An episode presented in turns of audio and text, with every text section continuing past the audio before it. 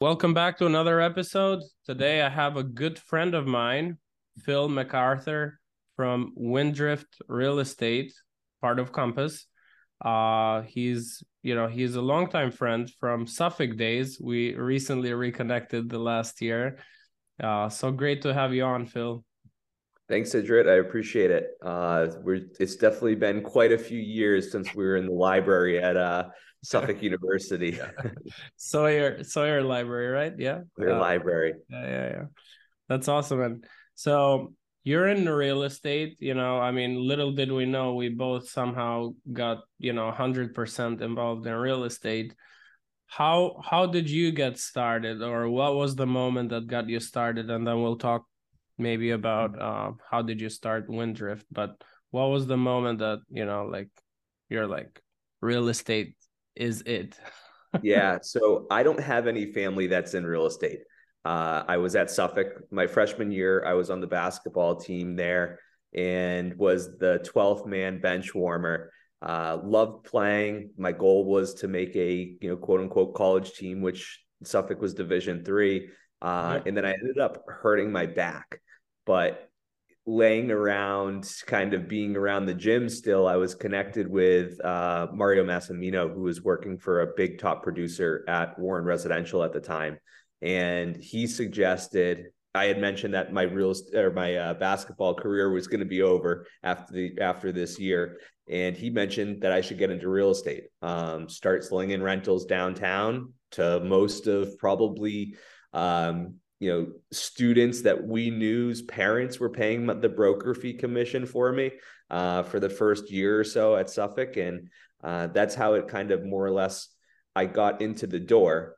My business began to grow within the first couple years, where a lot of my business ended up coming from moving into a condominium building in uh, Fort Point, which is kind of part of the Seaport District and I geo farmed that building and began to geo farm that neighborhood. Uh, when when that neighborhood was really just becoming a thing, 22 Liberty wasn't even built at that point, which was really the first residential condo building uh, within the Seaport District. And um, from there, you know, my previous business partner Sarah and I, who still have a great relationship, decided to split at the end of last year after six years together. And I've just started Windrift Real Estate which is my own real estate team that I'm beginning to grow. Um, focus between. Thank you, man. Thank you. It's been a quite a quite a couple weeks now getting it up and going, but more or less, you know, we're we're transacting residential uh, real estate between Boston and Rockport, Massachusetts, and Newburyport. That's awesome. Break break break down. What is geo farming? What does that mean? Yeah. So anyone that's looking to just get into the industry, I personally think it's one of the most important things to begin to do. Um, I coincidentally didn't know what it was when I had when I was doing it, but more or less the area that you live in or the neighbor, you know, the the neighborhood or area that you live in, or if it's, you know, within the city, a condominium building, just focus on reaching out to the prospects within that little small geographic area. Um, you're likely going to see them on the street a fair amount of time. One, um, and two, you already have something in common with them, right? You live within the same type of community. So so good. So what do you do? You like mail out, or do you do like um? Is, is it mostly mailers, or you're just like reaching out, like to you know, like you're in a coffee shop in the local area, introducing yourself?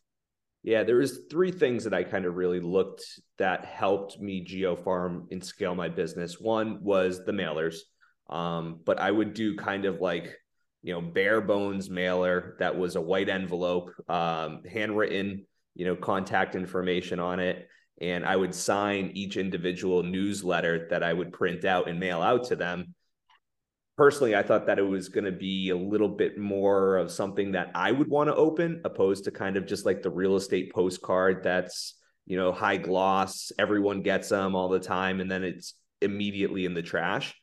I figured I might have maybe 10 seconds of capturing um, a prospective client if they had opened it and looked to see what it was, opposed to just, you know, seeing the high gloss, putting it in their hands, and then, you know, immediately putting it in the trash. Um, that was one, of course, you know, kind of just being around the neighborhood, showing up to neighborhood association meetings. Um, again, you know, I, I kind of got in and got some luck here where the Fort Point was really just beginning and the Seaport District was really just beginning to grow. Yeah. Um, so just, you know, also a little bit of timing and luck on my side there. Yeah, I mean, it's like I think we all make our own luck, right? I mean, if you made no efforts, probably would have been a, a completely different story for you. But you obviously put in the time, the work, you know, like showed up to meetings, uh, probably, you know, like wined and dined with many people. And, you know, like it, it's the nature of the industry, but there's still many doubters of real estate and you know like i feel like you you got all these like people on tiktok instagram oh we have a recession now is not a great time to buy you know like eh, there's so many like bad headlines that that that i feel like fear kind of take over takes over. What would you say to those i mean like for people like doubting whether real estate is you know the good the right thing for them whether it's whether it's um you know buying for themselves or investing or becoming an, a real estate agent for example what would you tell them? Yeah you know personally i think there's I, i'm a person that is very much into like a growth personal mindset uh, within you know my own physical health my you know business x y and z right? Um, I personally think that real estate is one industry where you can kind of bounce around and continue to grow and pivot a number of different ways, right? Um, from a real estate agent, you could easily become a real estate investor buying multifamily property, uh, which is something that I've been doing over the past couple years. Um, and from there, you could begin to getting into fix and flips. Um, there's no real science behind real estate, right? uh, because so much of it is local. It just takes the the first step to get out there. But in regards to whether to buy, you know, a single family or multifamily um, as your first investment or as your first purchase, I don't think you can go wrong either way. And I think so much of it just depends upon where that individual person is within their career, within their life. Do they have kids? um, you know, where do they see themselves in the next three years, right? Um, and over time, real estate has always kind of been that one, you know, uh, uh in it has just really always been a really great investment where it's usually 100%. just constantly, if you look over a 50 to 70 year period of time, just continues to increase. A hundred percent. And you made a great point where if you're becoming a real estate agent, you now getting these off market deals, you understand your local market even better, and people come to you with deals, right? Um, yeah. so so it, it's it's fascinating and um you know like i mean you could take advantage of it and start investing or you could bring it to one of your, your clients or developers and say hey i got this deal for you and little do you know but you just made you know a small cut or something out of that transaction whether you're investing in it or you have other people you know like uh, investing in it yeah definitely. There's a lot of power behind holding a real estate license in my opinion. You do have to put your time in. I'm not just telling everybody to go out there you know do the class pass the exam and then just get your real estate license because you're going to kind of be like a fish out of water. Unless you spend some time kind of really understanding the nuances of the business. Um, but then, you know, I view what I do in the team that I'm building as a business. And for myself, 10, 15 years down the line, like I don't want to necessarily be selling real estate. I want to be building, you know, single family homes or, you know, 40 unit apartment buildings, right? Um, growing constantly over time. But I have such a great client base that I can then pass off to experienced agents at that time um, and still get a little bit of a referral fee off of that. And I think that's where uh, the value begins to be created as a real estate agent growing some sort of business. Um, you know, whereas most people kind of just once they're done, they get out of the business and hopefully they saved up enough um, or are going to be moving into a new career to to make some more money. A hundred percent, a hundred percent.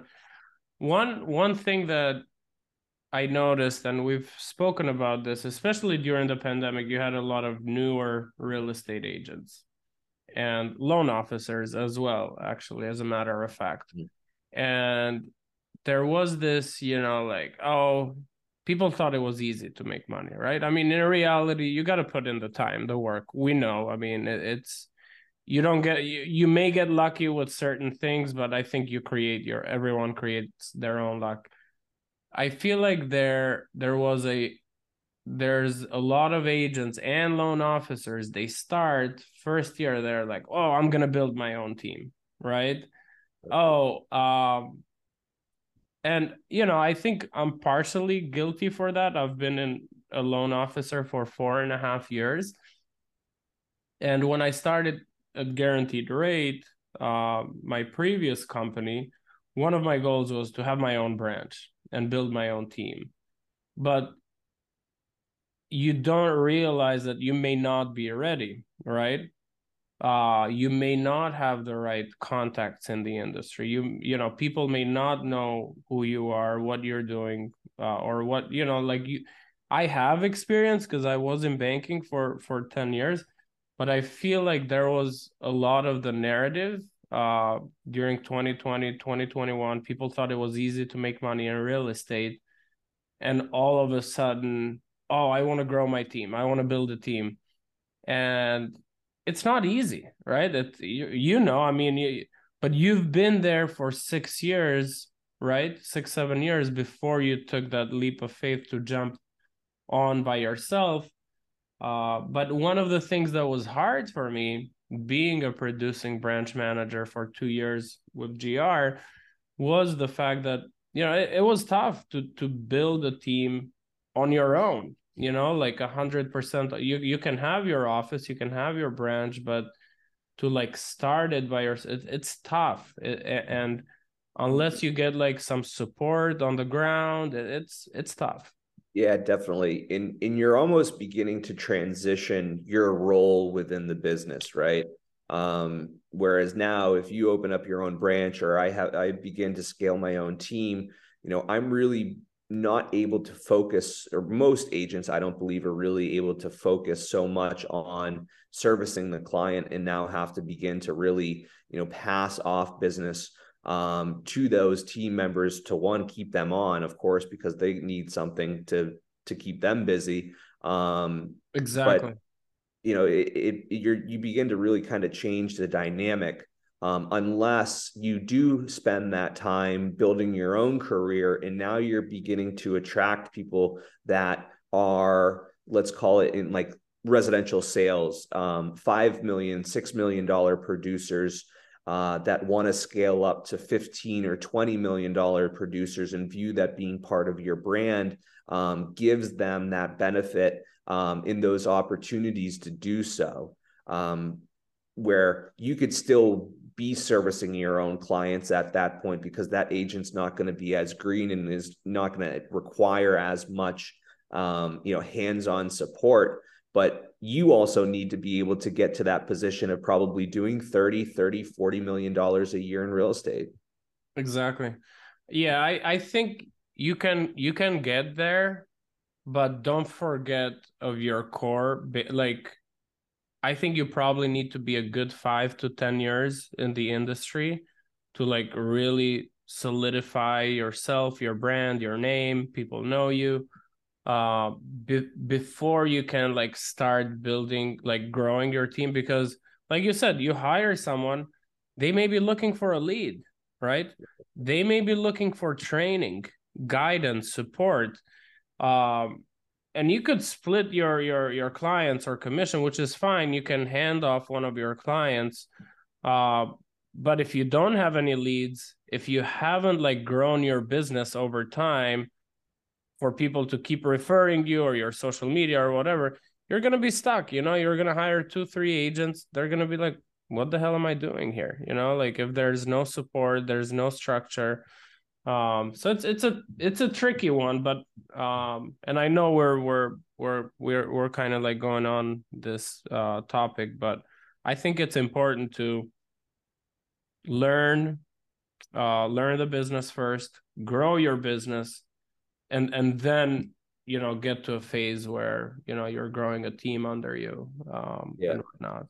I, I think every so much in life is always about like sequencing in my opinion of like you know taking the right steps but you don't want to necessarily limit yourself from waiting too long or getting into your head of waiting too long to kind of take that step you know i think there's that there's so much there's so many people out there sales managers in our office that are able to assist and kind of help begin to grow your own business um, from the back end side of things to be able to help you scale and decide on when you actually need you know an, an additional agent you know that to to take some of the business load off of yourself.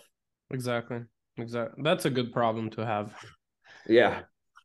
Um what are what are some of the challenges you're facing in this environment yeah so what we're finding is more or less quite a few buyers that I've been working with um, that have come back, say, let's say from mid December.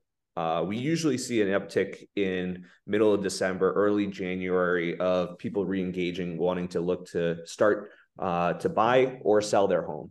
Um, and what we see, what we've been seeing is that activity has been coming back up. Um, but quite a few of my clients that I've shown property to in the past couple of weeks are looking at like really great properties for themselves a lot of what they're looking for um, but they're not just yet ready to pull the trigger on properties um, i've seen the market in the past couple of weeks really kind of tick back up with what we've been seeing with homes go under contract um, and just demand and you know buyer demand at open houses i've seen tick back up the past couple weeks which I, you know, you're you're in the mortgage game, you know, right? Like mortgage rates have come down um, a little bit from where they were at their high, but I think also buyers and the consumers beginning to feel a lot more confident that rates aren't going to go up another two mortgage rates aren't going to go up another 2% from where they are right now and mm-hmm. I think a lot of that initial fear and concern of where rates were going to go from what we were experiencing last fall has really kind of subsided.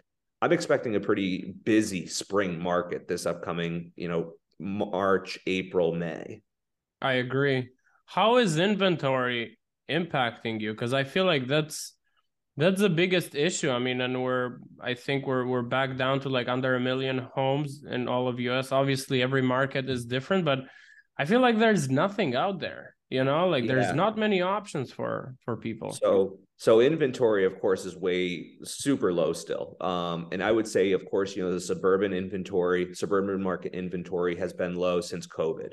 Um, people, you know, didn't want to move. That we we missed that migration of people moving from the suburbs into the city, which really kind of bottlenecked, I think, a fair amount of uh, Metro West inventory, north of Boston and south of Boston inventory. Um, I'm not expecting that to increase what we have been seeing in the city is also a limited amount of inventory, but we've been seeing a limited amount of inventory within the city of Boston for the past six years. This isn't just a COVID issue um, on the it inventory. got worse. It, it got, got, worse. worse. But but yeah. We, yeah, no, I remember even like 2018, we we spoke about inventory. Even yeah. in 2015, when I bought my first home, the first two family uh, that we that we had, which we sold uh, in 2021. Uh, but even then, like there were maybe like five or six two families in all of Quincy, right? And like you didn't have many options. Never mind now. Yeah, so. it and and I think that will continue to keep values um level to some extent around the you know the northeast i think is exactly. always so solid right? Opposed to parts of Phoenix or, you know, Vegas, parts of Florida, right? Um, I think we're very fortunate living where we live from the real estate values perspective on things. So I think the limited inventory will keep prices pretty stable. I wouldn't be surprised if we saw some sort of value increase over the next 12 months from where we are right now. Um, and you know it'll be interesting to see if we do get any kick up in in inventory uh, this upcoming year. I'm always kind of interested in seeing where seven year fixed arm rates are and where the majority of those bulk purchases or refinances were initially locked in. Um, because if there's a seven one arm that's going to be expiring within the next 18 months, you know, now that person's mortgage is going to, you know, interest rate is going to go from three and a half, let's call it, they locked it in 2020 mm-hmm. to now maybe 6%, you know, five, eight, five, if not higher, you know, is that going to propel them to actually end up selling their home um, if they're going to be adjusting into a similar rate and then they can take some equity out and buy a bigger property or relocate to a different area?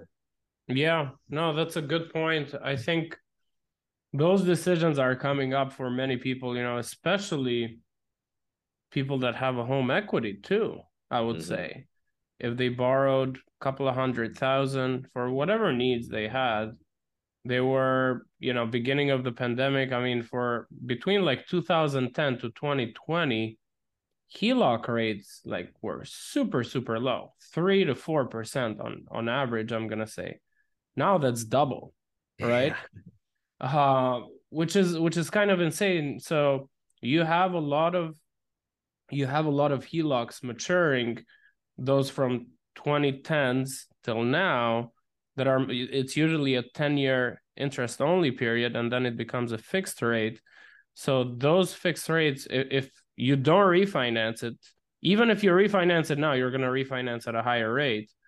But if you don't refinance it, it's gonna like get stuck in a you know six, seven, eight percent. Uh, so I think a lot of people. I don't. I don't think we've seen a lot of the data yet, but I'm sure a lot of people are kicking themselves for borrowing something that was not fixed. And this is what I tell my clients too with HELOCs, use it for a short term project, a defined period of time one to two years, three years max, that you have a plan how to pay it off. You could borrow and pay your, your school loans with a HELOC, but if it's a hundred thousand and then it goes from a three to seven percent, which in a lot of cases they have done now mm-hmm. for variable rate HELOCs, you're you know like that that that interest payment is is going to more than double every uh every year so you may have gone from a $500 payment a month, interest only payment a month, to a 1200 So right. it, it, it can make a huge difference. And, and I'm sure some people, just like arms, you know, they're thinking with, with their HELOC, hey, what should I do? I mean, do I want to keep my house? Do I want to sell it? Uh, I think the economy overall is still strong. People have money. There's still a lot of job openings. You lose your job today, you're likely going to find a job, you know, within a week or so.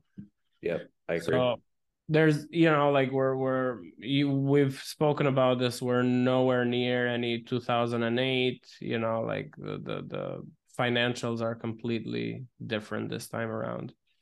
Yeah, which is good, and I think that you know should give more people comfort to get in, even if they think that prices are high you know, again, where we are in the Northeast, you know, I really don't think that values are going to decline anything significantly, if any, right?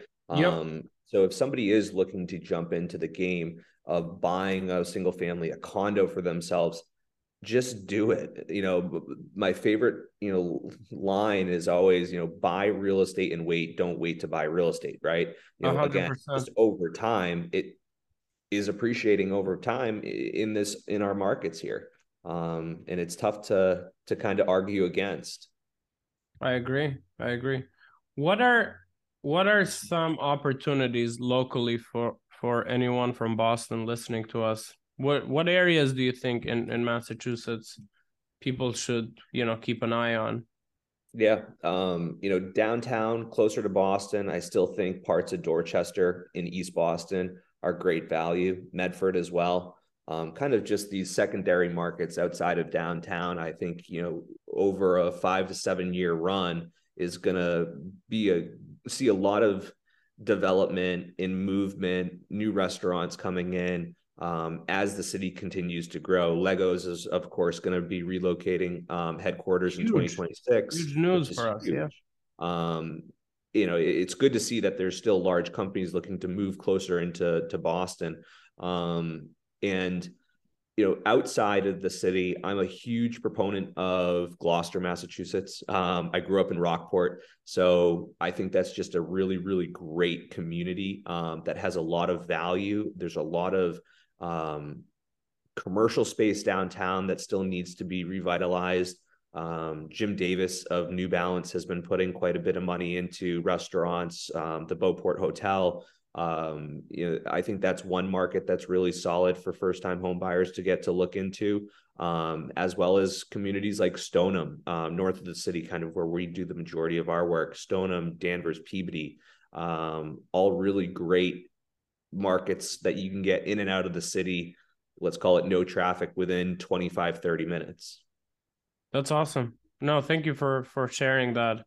And I, I I think we're going to need more new developments with all these companies moving in. They've been moving into Boston the last 10 years, more and more uh, big companies. You know, I mean, obviously, we have Google and Apple and Cambridge, uh, which they've been there, not like headquarters, uh, but they, they have offices and, um, you know, like, but you, you, you now have companies like Lego bringing in their their North American uh, headquarters in Boston, which is super huge. cool. It's huge. Um, yeah, I mean that that could be a thousand jobs, right? You know, so, and I, I, yeah, definitely. And I think one of the things you know about our market, and I've harped on it being in the Northeast, I think is just great. And on a little bit more of a micro scale, you know, Boston in Greater Boston. You know, of course, we've always had the healthcare with all the hospitals, and we always had the universities but I I really believe that Boston's trying to become the Silicon Valley of pharmaceuticals. Um, and I think that's something in the next 15, 20 years that we're going to see Boston begin to brand themselves as, is like the Silicon Valley of pharmaceuticals and, you know, all that high end tech, you know, development behind medicine, um, just expanding off of the hospital in healthcare system that we have here. I agree. I mean, healthcare, no doubt. You know, like we're we're you know like one of the top notch places to be at, but even tech now. I mean, you got what Boston Robotics. You you got so many like cool cool companies right here in Boston. And listen, I mean, families moving in, you know, like into Boston, like they they value that. They they value the good communities we have, good schooling, for the most part, most of Massachusetts has decent schools and education. Yeah. Um, so it, it's like you for companies, you check off all the boxes, right? Uh, yeah. I mean, as as a parent of three kids myself, you know, like you think about these things, you know, like maybe you don't when you're not a parent, but once you have kids, you're like, well, you know, like this is important, this is important. So and this is not a coincidence that big companies moving in is they want to give this value to their employees. Um, and they can retain them for longer and uh, it, it may cost them more money to do business in massachusetts um, especially with the real estate but it it pays off in the long run. Yeah i mean you know you can probably name just on one hand large metro cities you know we might be the only one honestly that you can get to an international airport from the core of the city within 15 minutes right True. having logan airport so close to downtown boston i think is one of kind of an x factor for the city that's really overlooked quite a bit from um, an area that's going to look to draw you know organizations into and you know what does that mean? I think that continues of course you know home values continue to increase um, and hard assets around you know massachusetts are are in you know even new hampshire parts of southern uh, maine you know are are all benefiting from that. Oh a hundred percent a hundred percent. I think we need to look at our i mean i know we're talking about mass now but we need to look at our infrastructure too because uh, i feel like you know the t you know like they can do better things but you know it it can't happen overnight you know? Like with growth you're gonna experience these challenges uh, but i think it's definitely one of the best pockets in the country to be in. Um you know if you're just starting out you know there's opportunities. If you have a family there's plenty of opportunities. If you're retiring you know like you you got many great spots. The cape uh you know which we haven't spoken about too much but um you know well, like a lot of New hampshire and in New Ham- not have state income tax right? Exactly. Uh, you go up to the lakes up there and you're an hour and 15 minutes from downtown boston hour and hour and a half from you know some lakes up in up in new hampshire which is which is crazy. Um so i'm optimistic i have an optimistic outlook for the boston real estate market and greater boston real estate market in 2023 as i do and i'm even more bullish on these markets in 3033 i agree i'm with you let's go yeah hey Listen, I appreciate you. This has been awesome. I'm sure we're going to continue the conversation at some point. Where can we follow and support you? Yeah, thanks, Sidrit, again for having me on. Um, Instagram is the easiest way to get a hold of me. Uh, it, that's going to be Windrift Real Estate, W I N D R I F T Real Estate. Um, follow there. Always a couple like quirky little videos that I always put out.